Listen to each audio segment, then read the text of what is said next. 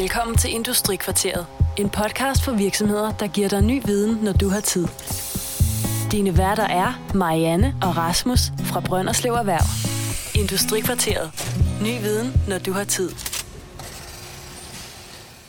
Velkommen til Industrikvarteret, episode 18. I dag skal vi tale om CE-mærkning med Ruben Uldal fra Daltech. Jeg er næsten lige kommet for så, øh. Jeg er næsten lige kommet på vinterferie selv. Og øh, jeg har brugt en god del af vinterferien på faktisk at kigge efter CE-mærkerne. Og de fleste af jer, der sidder derude, kan nok godt huske dem. De her to små mærker, der sidder på rigtig mange ting. Legetøj, mobillader og hvad vi har. Øh, og jeg har øh, brugt stort set hele vinterferien på at gå og spotte det forskellige steder. Øh, CE-mærkning det er en øh, europæisk standard, der er gældende i de 27 medlemslande i EU, plus en god bid af, af resten af Europa, så vi får både Island, Norge, Liechtenstein og endda Tyrkiet med i aftalen. Det er et direktiv, der gælder på usandsynligt mange ting, og hvis I går hjem og vender badeanden, så er der god chance for, at den har et CE-mærke i bunden, som sagt mobilladeren også. Det er ikke alle de emner, vi kommer ind omkring. Og dem får, vi, dem får vi øh, defineret nu her lige om lidt med, ved hjælp af Ruben. Men øh, velkommen til, Ruben. Tak for det. Og du er øh, CE-mærkemesteren i Daltek. Det er korrekt. Nu nævnte jeg, at der var, jeg kan ikke huske, er der 11 eller 14 forskellige standarder inden for CE-mærkning? Der er nok også en del mere end det. Øh, næsten hvert felt har, øh, har sin egen øh, direktiv.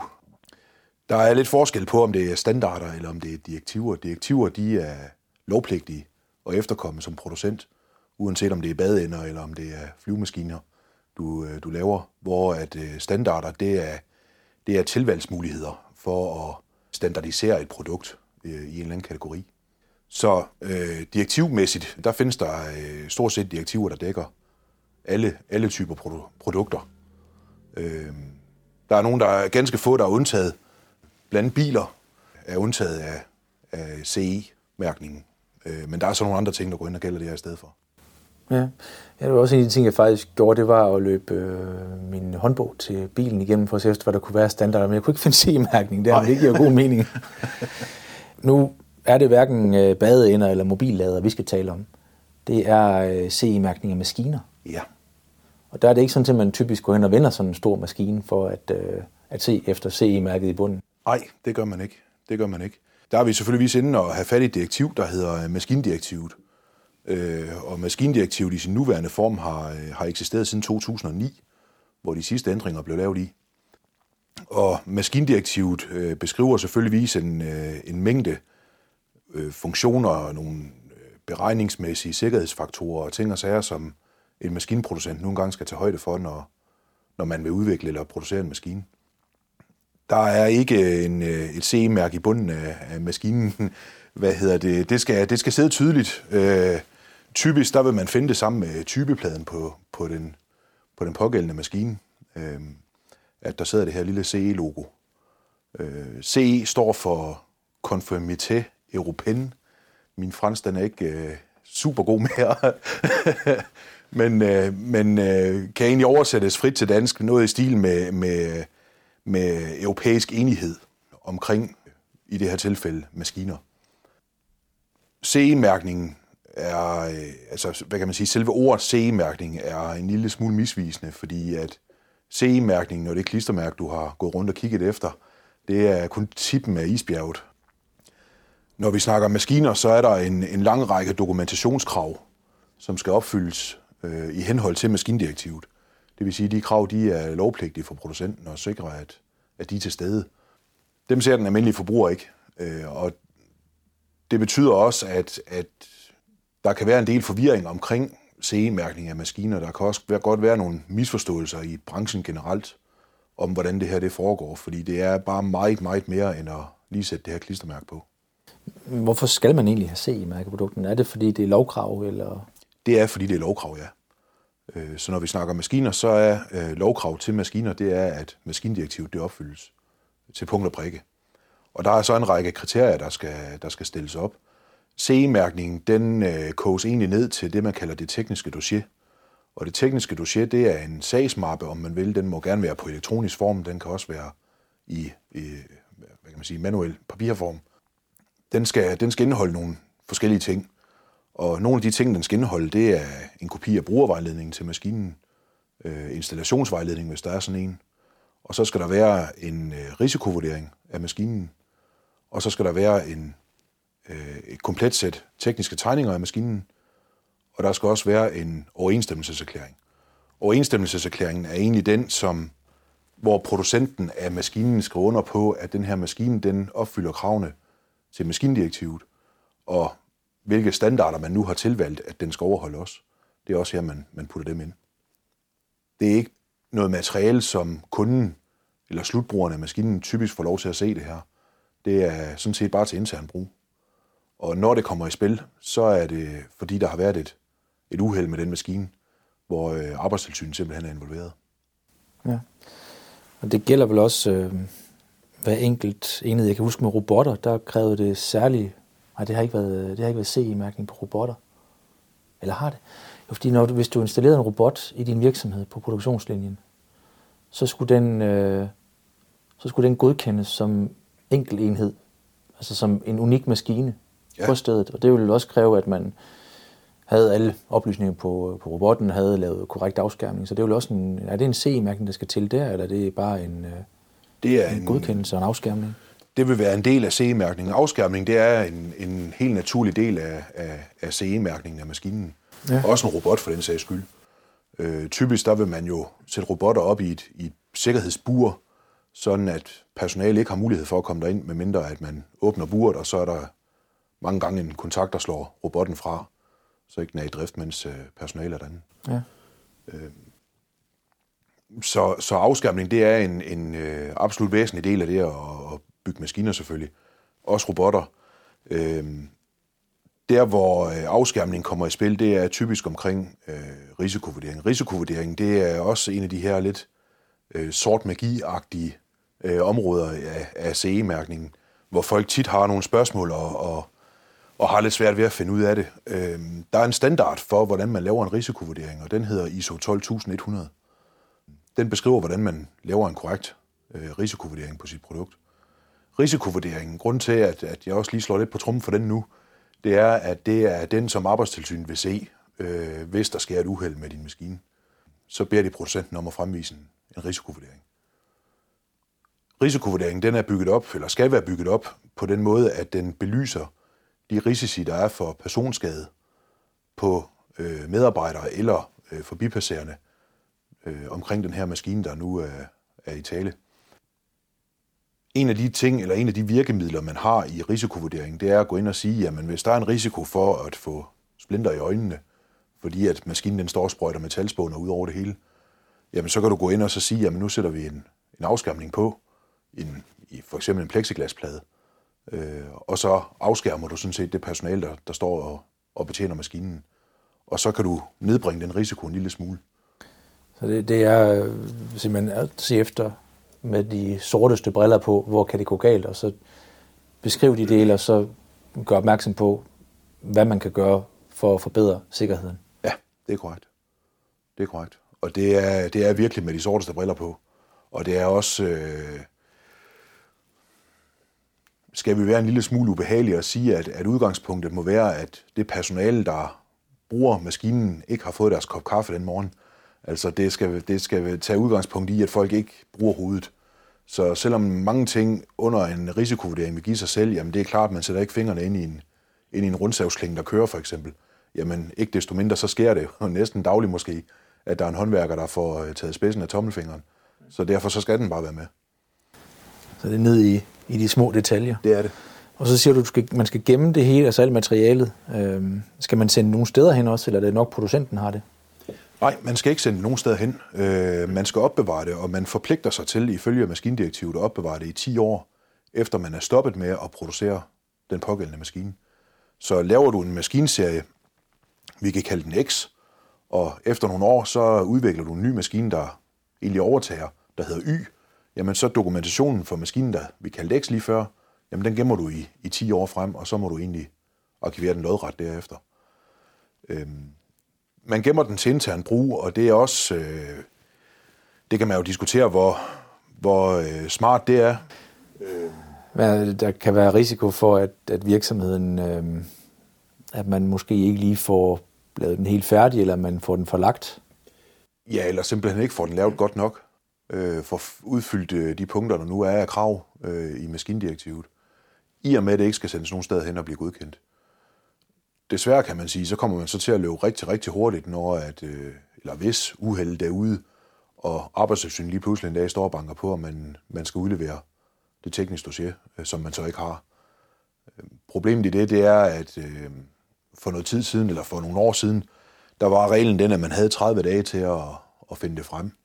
Og det var sådan en gammel regel, man havde fra den gang, hvor at, øh, der næsten skulle sendes bud med hest øh, og kurere på hesteryg for at få, øh, for at få åbnet op i en bankboks et eller andet sted på, på Nordsjælland, og så, så få hentet papirerne hjem til, til lille Aalborg, eller hvor man nu sidder. Øh, sådan er det jo ikke mere i dag. I dag der, øh, der har vi jo øh, elektroniske hjælpemidler, der gør, at, at tingene er meget hurtigere at finde frem. Og det betyder også, at i dag der vil arbejdstilsyn typisk kræve alt efter alvorlighed på, på det uheld, der er sket. Der vil de typisk kræve at se noget dokumentation samme dag. Så, øh, så den der med, at nå, det kan vi lige nå at lave, inden, at, inden de kommer, den, den, den går ikke helt. Så det, det, det kan være en udfordring for, for de virksomheder. Mm. Øh, og man kan så sige, at, at det, der så også er en udfordring, det er jo, at, at maskindirektivet og, og også de standarder, der nu, der nu kan være i spil, det er, det er en tør lovtekst. Det, det kan vi lige så godt sige, som det er. Jeg ved ikke, om du selv var inde og læse lidt på det. jeg må indrømme, at jeg, jo, jeg læste op på nogle dele af det, men selve lovteksten, der venter jeg altså på filmen. Det er ikke en, jeg, sådan ja. lidt, det er ikke en, jeg tager i første omgang, må jeg indrømme. Nej, lige præcis. Lige præcis. Men man må gerne selv, altså producenten må gerne selv sætte sig ned og, og skrive den, hvis de altså laver CE-mærkningen. Ja, det skal man. Ja, så det er ikke noget med, at du skal involvere en tredje part, eller? Det skal du ikke nødvendigvis. Det kan man så gøre, og det, det gør jeg jo så blandt andet til daglig for, for de virksomheder, der vælger at bruge den løsning. Ja. Jeg tænker, der hvor det kan gå galt, det må jo næsten være forsikringsmæssigt. At der er selvfølgelig det er forfærdeligt, hvis der er nogen, der kommer til skade, men eftervirkningen for virksomheden. Øh, det kan godt være en, en, en dum medarbejder, der har haft en dum dag på, øh, i en dum virksomhed, hvor det er gået meget galt. Men hvis der ikke er, hvis at, øh, dokumentationen ikke lever op til kravene, så er det jo producenten af maskinen, der må hænge på en eller anden form for ansvar. Det er det bestemt også og det, øh, det kan have voldsomme konsekvenser. Det er forskelligt i de forskellige øh, EU-lande og EØS-lande, hvordan at konsekvensen den, øh, den hvad kan man sige, lemliggøres. I England ved jeg, der, der kører man i nogle meget, meget store bødestørrelser fra deres funktion, der er tilsvarende arbejdstilsyn derhjemme. herhjemme, der er arbejdstilsynet ikke så meget med bøder og sådan ting, men det de så gør i stedet for, det er, at de øh, tilbagekalder simpelthen produktet, hvis det er, at det er, hvis det er meget farligt. Øh, og, og det, øh, det kan have, jamen det kan, det kan have de værste konsekvenser for en produktionsvirksomhed. Øh, har du 100 maskiner ude ved, ved kunder, og bliver tvunget til at tilbagekalde dem lige pludselig, jamen så kan de fleste virksomheder nok godt dreje nøglen. Ja, det, øh, det er ikke et ret forløb i hvert fald. Ja. Og så er der det at sige til det, at, at øh, den, den endelige ansvarlige person i virksomheden ved til enhver tid være direktøren, det er også meget tydeligt beskrevet i maskindirektivet, hvem den, hvem den ansvarlige person er. Øh, og det vil være direktøren selv. Det er også direktøren selv, der skal skrive under på overensstemmelseserklæringen, når man laver det tekniske dossier. Så de har fat godt op i, i virksomheden? Det har de. Men det er, øh, det er mærkning, og det er, hvad der skal til. Har du eksempel på et, øh, et forløb, altså et, et C-forløb? Du hjælper også virksomheden, det er jo ja. en god bid af din arbejdsdag. Ja, det er at hjælpe med, med beskrivelser og få, få mærkningen på plads. Øh. Ja. Jamen altså, øh, den optimale måde at CE-mærke maskinen på, det er ved at have fokus på CE-mærkning allerede fra helt fra start af. Øh, når vi er i gang med at idégenerere og finde på at opfinde en maskine, så allerede her bør man egentlig tænke CE-mærkning. Man bør øh, gemme sine skitser, man bør, øh, når man finder julelejer eller bolde, møtrækker, kilrem og alle de her ting, som man køber færdigt ude i byen, jamen så bør man lige printe en kopi af databladet ud på de ting, man, man udvælger, der skal indgå i produktet, og så gemme det i det tekniske dossier. Øh, når man gør de ting, så, øh, så når man altså langt for meget få penge, kan man sige, med, med at få bygget CE-mærkningen fornuftigt op. Det er en af de ting, som jeg, øh, jeg også tager rundt og vejleder i og, og rådgiver virksomheder i. Det er, hvordan man implementerer det her øh, helt fra start af, når man, når man producerer maskiner. Det, det sparer ufattelige mængder detektivarbejde i, øh, i, på bagkant, kan man sige. Så, så øh, den korrekte måde at gøre det på, det er, det er at, at gemme så meget information som muligt løbende, mens produktet det egentlig udvikles. Når man så er der, hvor maskinen egentlig står færdig, måske er der lavet en prototype, eller man er klar til at sende den på markedet, jamen så er det så, at man skal ind og, og, og kigge på, på de sidste krav, der, der så er til CE-mærkningen, hvilket så gælder overensstemmelseserklæringer og, og, og så videre. Øh, et typisk forløb, det er, at man finder på en maskine, og så øh, begynder man selvfølgelig at, der, der er nogle konstruktører, der begynder at, at tegne på den her maskine og finde på, hvordan den skal se ud, og hvor stor skal den være, og hvad skal den kunne, og alle de her ting. I den proces, der, øh, som sagt lige før, der, der hvis man gemmer de datablade, man, man nu kommer over, mens man sidder og, og laver maskinen, jamen så, øh, så er man nået et godt stykke vej. Alt det her, det, det øh, bør gemmes i en map, og den map, den bliver så senere til det tekniske dossier i forløbet, der øh, ligger så også, at hvis der allerede tidligt er nogle farer eller nogle risici for personskade, man kan, man kan se, det der, det, det går hen og bliver et problem senere, jamen så er det også en rigtig god idé at lave et notat om det her, og så få det med i risikovurderingen, når man, når man når derhen. Det kan også godt være, at man allerede finder løsningen på problemet. Øh, nu kan vi jo tage udgangspunkt i den afskærmning, vi snakker om før med en plexiglasplade. Det er der ikke noget vejen for. Man bør stadigvæk beskrive processen i risikovurderingen. At vi startede egentlig med en maskine, der store sprøjtede stumper og øh, spåner ud, og nu har vi så sat en plexiglasplade på og nedbragt risikoen for øjenskader, eller hvad det nu kan være. Og det er så også for at dække sig ind, at øh, hvis der skulle være noget senere, så er det ikke nok at have løst problemet, det er også nødvendigt at beskrive, hvad problemet har været. Det er, det er key, når vi, når vi snakker CE-mærkning, det er dokumentation. Ja.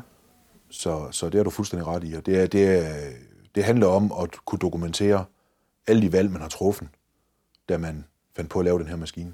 Ja. Det lyder omfangsrigt. Hvor, hvor, øh, hvor mange sider er sådan en CE-mærkning på? Jamen, et komplet teknisk dossier, det, den kan godt fylde et, et, et godt tykt rindben, når man er ved at være færdig. Det varierer jo meget fra maskine til maskine. Der er nogle ting, der fylder meget på papirform, øh, hvis, det, hvis det er sådan, man vælger at gemme det. Øh, store pdf-filer med datablad på alt mellem himmel og jord og julelejre og ting og sager. Øh, men, men det er korrekt, at det er, det er faktisk en tung opgave. Og derfor så er det også vigtigt i min optik, at man har, har fokus på den tidligt, øh, og får dokumenteret de her løsninger, man nu finder på løbende. Det, er det selve øh, CE-mærkningen, og, og hvordan med, man får den, øh, får den godkendt. Øh, eller det skal man, man skal jo sikkert godkendt, man skal sørge for at have tingene liggende, så, så det er på plads. Ja. Hvad så med, øh, der, der er noget særligt med importører også, hvis man øh, har fat i virksomheder uden for, for EU? Ja, det er der. Det, ja, det gælder jo så også i Danmark for den sags skyld, hvis der sidder en importør i Danmark. Hvis du er importør, og du importerer øh, maskiner fra andre lande uden fra, uden fra EU, øh, så er det importørens ansvar at sørge for, at maskinen er CE-mærket. Så du kan som dansk importør godt købe maskiner i Kina og sælge på det danske marked. Men så er det stadigvæk dit ansvar, at maskinen den overholder de europæiske krav, og dermed er CE-mærket. Ja. Og en CE-mærkning, det får du nok ikke kineserne til at, til at lave.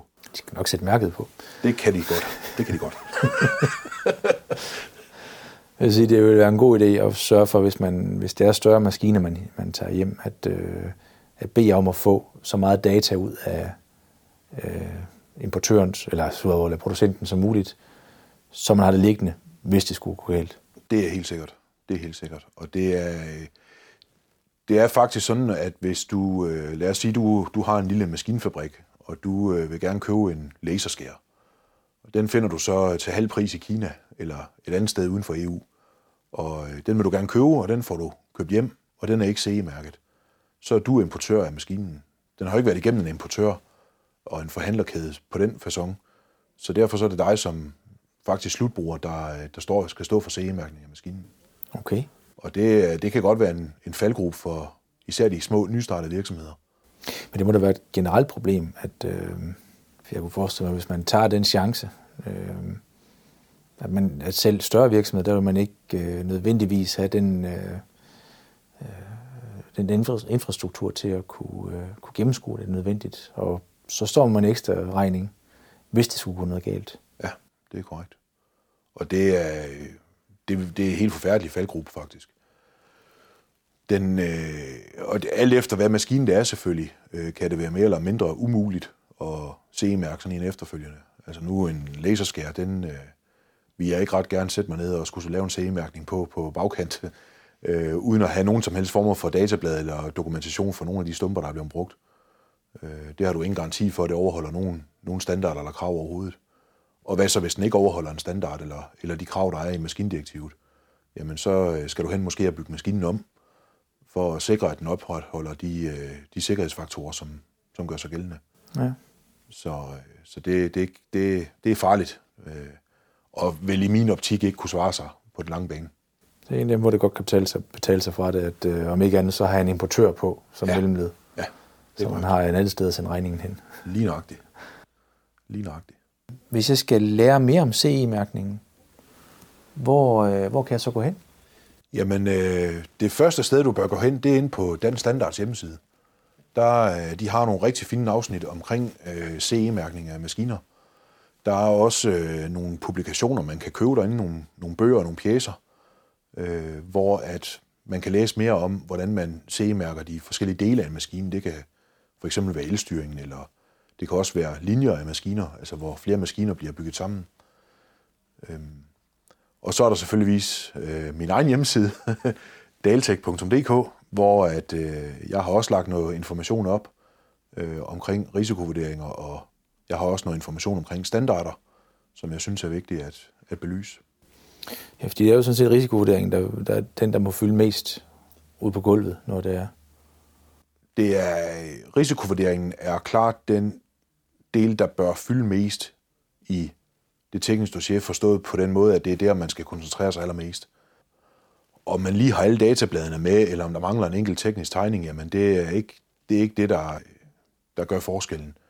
Men at, at risikovurderingen den er mangelfuld eller helt mangler, det er absolut kritisk. Så, så den, den del den er super vigtig at få med. Og mange ser det, som jeg sagde før, som en slags sort magi. Og det behøves det slet ikke at være, hvis man øh, gør det på en lidt smart måde.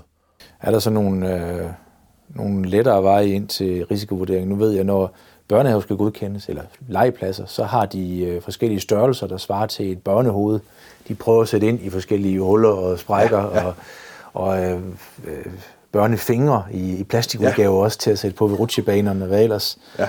Øh, har man sådan øh, et medarbejderhoved, eller en, en dum mandags medarbejder? eller? Jamen, det kunne, det kunne man jo godt have.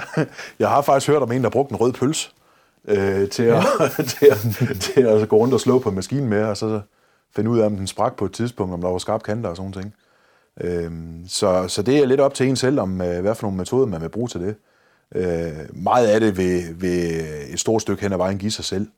Øh, og der er også nogle øh, rigtig fine standarder, der beskriver øh, sikkerhedsafstanden på blandt afskærmning. Øh, det kan være gitre eller, eller andet, maskestørrelser, alt sådan ting. Øh, og dem kan man med fordel godt læne sig op af. Det, der er ved det, det er, at hvis du følger en standard, når du bygger en maskine, det kan for eksempel være en standard for, for afstanden øh, i, i øh, et net, altså maskeafstanden i et net. Hvis du følger den standard, så har du ikke ansvaret mere som producent. Så er det standarden, der opbærer ansvaret. Øh, og det er jo ikke helt uvæsentligt, kan man sige. Og øh, derfor så er der også nogle virksomheder, der bruger rigtig meget energi på at finde så mange standarder som muligt, der øh, passer til det produkt, de nu engang skal producere. Øh, simpelthen for at sikre sig, at ansvaret ligger et andet sted end hos dem selv. Ja, så det bliver næsten Lego, altså det er modulbyggeri, man laver. Ja, lige præcis. Ja. Det, er, det er spændende. Jeg har egentlig ikke så mange flere spørgsmål. Jeg er nået i mål med CE-mærkningen, synes jeg. Det var godt. Tak fordi du gad at bruge tid sammen med mig på det her, Ruben. Jamen, det var så let da. Og øh, til jer derude, øh, tak fordi I lyttede med. Husk, at hvis I nåede helt ind til enden, så synes I nok ikke, det var helt ringe, og så må I meget gerne smide en anmeldelse af os ind på iTunes, eller mail den her øh, episode videre til en ven. Men øh, indtil næste gang, ha' det godt. Hej. Du har lyttet til Industrikvarteret. Industrikvarteret produceres af Brønderslev Erhverv og sendes gratis til inspiration for dig. Vil du høre tidligere episoder, kan du hente dem på brønderslevererhverv.dk eller iTunes. Der kan du også abonnere på dem som podcast. Du kan kontakte os på erhvervsnabelag 99 3x45.dk eller på telefon 99 45 52 00.